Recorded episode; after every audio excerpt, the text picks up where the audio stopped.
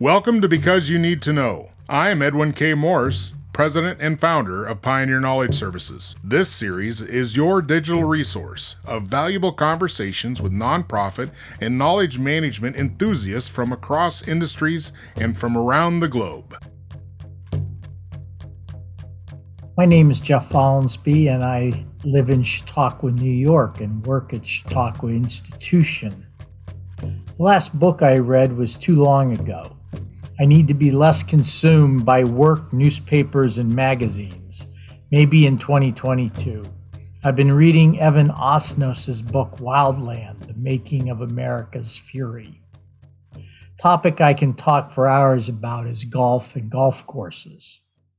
My mentor is Barrett Carson, who is retiring on December 31st after more than 40 years leading fundraising programs in higher education. I only worked with him for 18 months, but he has remained a friend and a guide and is responsible for getting me the job that got me this job. If stranded on an island, my top three must haves are away off the island, as I'd be a total loser and dead quickly. That's funny. In the world of nonprofit revenue generation. Fundraising is part of that landscape, but is it the kind of the last thing or the first thing nonprofits should look at? Well, it really varies on the nonprofit. Hmm. Every one of them needs to be focused on fundraising. Some nonprofits that I know of, 90% of their revenue, if not more, comes from fundraising in one form or another, be it selling raffle tickets or just writing a grant or asking people for money.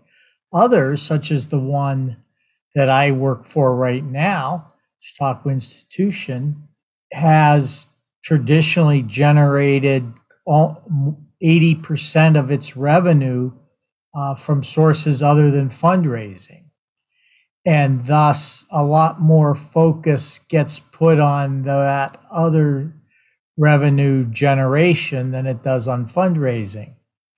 But that last 20% is critical, and without it, the organization does not uh, make money. As I'm sure others have said to you, being a nonprofit doesn't mean that you're supposed to lose money because if you lose money, you're going out of business at some point. You bring up a good point, right? Uh, so I've seen across the globe, as far as nonprofits that I've worked with or had on the show or talked to about what we could help them with in managing their knowledge, is that there seems to be a transition, and I'll use my own case where I'm the founder of Pioneer Knowledge Services. So there's a, a bit of a transition to get from doing things that you think you should do uh, as a small nonprofit because you care or you want to help someone. And then you get someone that maybe sits on your board that's more of a business person and said, Oh, hey, you're not just doing that for free, are you? Almost a bit of a competition between, well, wait a minute. I thought a charity was just supposed to help people. So you bring up a very good point on the business sense. How evident is that, do you think, well, I, I would guess. I mean, it's an indicator of success. If a nonprofit's still in business, then they're doing something right. So, how do you advise? What would you say to a small nonprofit to get them from that founderitis, or you know what I mean, where they're just trying to do their mission, but they don't really look at the money? Well, I guess I'd tell them if you don't look at the money, you're not going to be able to advance your mission very long you have to stay in business. A business being your mission, whatever whatever that is, and as much as passionate as you might be about it, what's the plan to be able to continue to do it? If you're feeding the hungry in your local city, how are you going to buy the food? How are you going to get the food? Right. There are costs associated with it you're obviously not going to be able to sell those meals because you're giving them away. My guess is if that's what you're doing, you're heavily dependent on fundraising. So let's talk about fundraising. How many instruments or how many uh, let, us kind of go through a list of things that could be considered that fundraising. So you can do donations, right? Ask people for donations. Is there such a thing as in kind services? Absolutely. And a lot of new nonprofits in particular rely heavily on them. It's volunteers, it's people who show up to do the work. That's an in kind service. Now, most people don't claim it or think about it that way. But anything you're getting and that you're not having to pay for is is that. Is there an advantage to a nonprofit to track hours and personnel or or what it was that was given to the organization? Sure there is because you need to understand your your business again mm-hmm. using that as mission. You, you need to understand what it takes to do the work you want to do. And if it takes 20 people six hours a day, five days a week to accomplish what it is you want to accomplish at the level you want to accomplish it, you should know that mm-hmm. and understand that at some point you may say, we could really be better if we had employees who we tra- who could really train and who dependent on us for a paycheck and all of that. Not that volunteers aren't wonderful, but there's an element of they come and they go, and when you really need them, are they going to be there? All of those variables. But yeah, keeping track of it's critically important. Just again, to you thinking ahead and how you're going to build out the organization you, you need that information and to be able to plan ahead. In a large organization such as where you are now, how much of the strategic view or the strategic plan all ties back to revenue? Is would you say it's half the strategy or I'm tempted to say that it all has to tie back to revenue you can have all these grand ideas, strategies to attain your objectives. But if indeed don't have the resources to undertake them. What good are they? If they don't generate resources for you that allow you to do something else, is it the right strategy?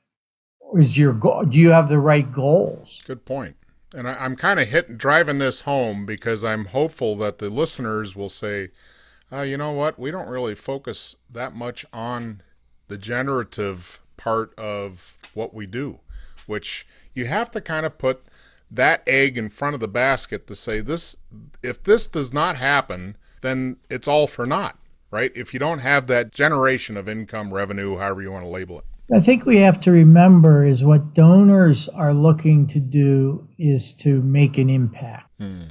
That's why people give. Think about it. Why do you support whatever charities you do mm-hmm. support? You think they're doing something important. You think they're doing good work, and therefore you want to support that. Any organization needs to be able to tell its story, needs to be able to say, here's the difference we're making. Whether it's just in one little corner of one small area or it's big.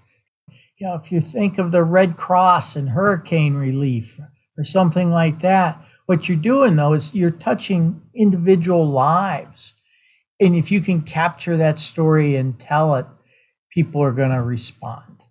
That sounds like a maturity that needs to have happen in a young or youthful uh, organization that they have to get that figured out because it goes hand in hand with buying in by the donor the importance of why do i care you know getting that little bit of a tax credit yippee but i want to help make a difference or i just believe in whatever that is it's a commitment right it's really a a partnership. Well, sure it is. It's understanding what your role is and hmm. how people are going to respond to it. Can you talk to me a little bit about creating a foundation, or not a foundation, endowment? So often it doesn't necessarily have to be an endowment in the sense that an endowment is a permanent fund that is likely to last forever or multiple years. Uh, you could create a fund that's going to be spent out in three years or five years or whatever for a specific purpose. But does that element come into, you know, here again, let's go back to strategy. If you've got something like this is common phraseology out there, a capital campaign. Mm-hmm. Can you can you talk to me about what that means? What a capital campaign is? Yeah. Well, actually, the language has changed because capital used to mean now, when you think about capital was buildings, you were you were raising money to build a building, and thus it was known as a capital campaign. Language we use now is a comprehensive campaign because we're not we're looking to do more than build a building. We're looking at raising money for annual operations. We're looking at creating endowment, uh, permanent funds that will support uh, the this institution forever in perpetuity. So you're doing all of these things. It's not just about buildings, uh, whatever you call it, and they still get called capital campaigns a lot. It's an effort that goes beyond what you're trying to do on an annual basis. Every year, you've got you know a number you need to hit to balance your budget, basically again, to stay in operation, to not lose money. So you do that every year, and thus most charities, nonprofits have annual funds, and they seek that support on an annual basis. But every once in a while, they say, hey, we need to go beyond that because there are new initiatives we need, or indeed there are new facilities that we need, or we would all like to have more endowment. And a campaign is really nothing more than a way to focus the attention of your giving community, to rally them and your best supporters over a intense, short number of years, all get on board, have a goal, create some new visuals, mm-hmm. things to rally around, mm-hmm. and see if you can't raise some money beyond what you do on an annual basis. So let's go back to the endowment concept. Now, the endowment can be mm-hmm. designed to be for a particular spend or a particular program, or it can also be just for operational capacity, correct? I mean, you can. Yeah, un- yeah un- unrestricted or unspecified endowment, which is any organization's most favored most favored endowment. Well, why doesn't everybody just start an endowment then, and they don't have to worry about selling games a chance? And but when you think about an endowment, when we and we have this conversation with donors all the time, is you come and you're thinking about the world as it exists today. But the whole idea of an endowment is to be there 20 years from now, 40 years from now, to support this organization that you care about. Imagine all the things we don't know about an organization. And the pandemic has really highlighted this. I mean, the organization I work for basically ceased operations for a year. And we had lots of endowments that were based on our doing something as opposed to saying, here's the money and let those in charge figure out how they need it at the time. And thus, we had all sorts of endowment money that we couldn't draw on because we couldn't meet the purpose that the donor, a really good purpose. And in every other year in our 147 year history, we could have used it. 2020, we could not. And in some cases, we had the similar restrictions for 2021 where we could not. Thus, why we all love unrestricted endowment. But I get the fact there are certain things that you really want to support. And let us hope, God, please, that these last two years aren't repeated anytime ever. So I get that. But so, yeah, you can put restrictions on it for purpose, less so in terms of the spend rate. Uh, occasionally, organizations will allow that, but most of them want to say, look, here's our policy on spending from endowment. And it's a nightmare if every one of your funds has a different spending percentage. Your treasurer is going to go absolutely batty as opposed to applying four or five percent across the board. If this one's six and this one's two, and you get the point. You need to kind of factor that in right up front, right? I mean, that's that's something you want to have mm-hmm. built in, is yeah, what you're saying. Yeah, you do. Most organizations need to be around a little bit before they get into the endowment game. Most donors are going to want to make sure you have staying power. I don't want to create an endowment for an organization that's going to be out of business in five years, frankly. The more you're, you know, you've been around and you've got a proven track record, then you can go out and think about endowment. And many new nonprofits, you know, just getting to the next year and being able to operate is what's important. So the the focus is really on that annual fund as opposed to endowment. Once you get established, then you can begin to think about how you build an endowment to support what you're doing. How many years would you say in most nonprofits does it take to get to that level of proof, that level of hey, we're still here. Wow. I think it takes a while. I mean, what what's a while? Right. It's more than 10 years, I yeah. think. Yep. We're 147 years old and we didn't really get serious about raising endowment until we were 100 or a little over 100. Wow. Now that's that's a fault on our part. We could have been we should have been. Annual giving was where the focus was. Most most endowment is raised through people's estates. People leave money in their will. Ten thousand dollar bequest. Think if you got a ten thousand dollar bequest in 1920 or and managed it well, what it would be worth today. Right. But when you see mostly uh, major universities who have these huge endowments. They've got funds in those endowments that came in in the early 1900s, and they've had them in, invested for 100 years.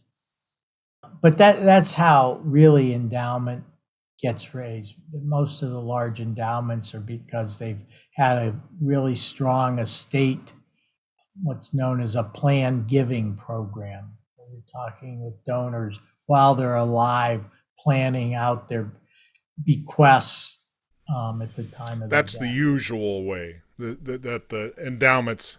Yeah it's not the only way. I mean we raise i mean we go out and ask people for gifts to endowment but over time the majority of the money comes in through uh, through a bequest. Up until recently the largest gift uh, the Chautauqua Foundation was a bequest that we didn't know about. I'd worked with the donor for a long time, and it was one of the most thrilling days on the job.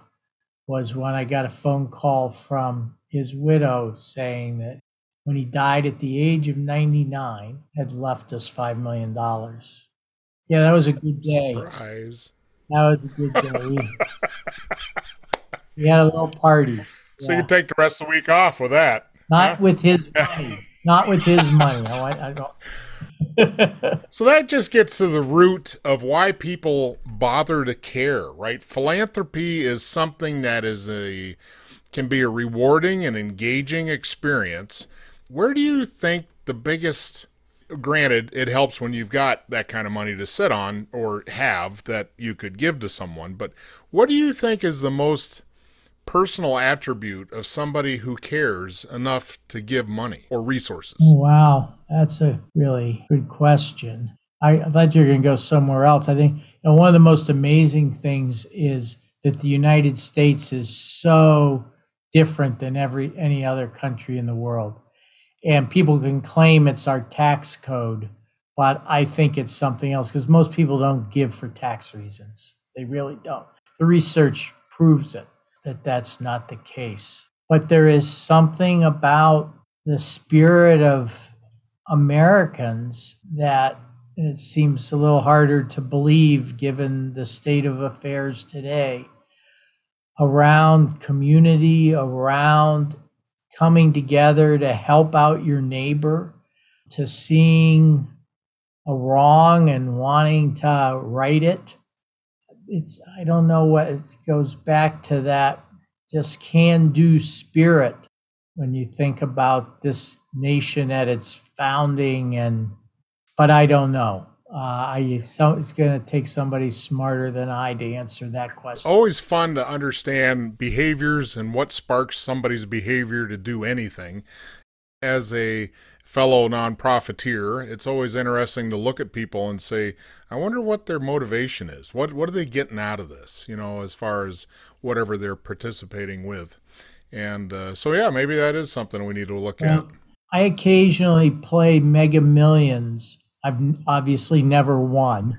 Uh, but the only reason I play, I'd love to be able to give that money away. Hmm.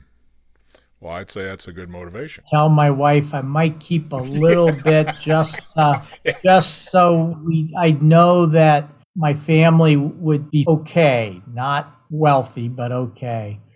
But otherwise, the thrill for me would be to go to the organizations that have really meant something to me in my life uh, and say, hey, well, how can I be of help? A caring attitude.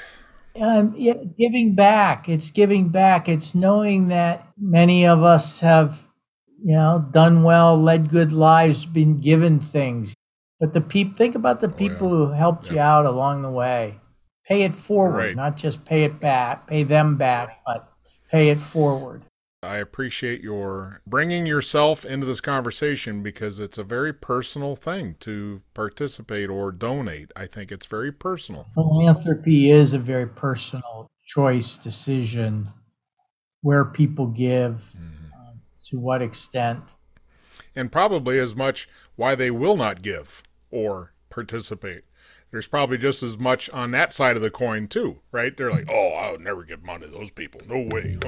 Well, Jeff, I want to ask you, what would you say your definition of knowledge management is? I uh, I'm not sure I'd ever heard the two words used together until about two weeks ago, and not to be flip, but it's clearly about how does one manage, how does one take knowledge things that we've learned and those pull it together in a way that it's of benefit to somebody. Uh, in a nutshell, that's it. You nailed it. You you've graduated. Well done. I'll expect a diploma in the mail. Well, thanks for being here, Jeff. It's been splendid. My pleasure, Edwin. Nice to chat with you. Because You Need to Know is designed to bring people's experience and their knowledge forward to be shared. I'm Edwin K. Mm-hmm. Morse, and I thank you for joining in to listen to another conversation brought to you as a public service of Pioneer Knowledge Services, a nonprofit tax exempt organization with a charitable knowledge management purpose. Find us online at pioneer ks.org and add your voice to the conversation on Facebook.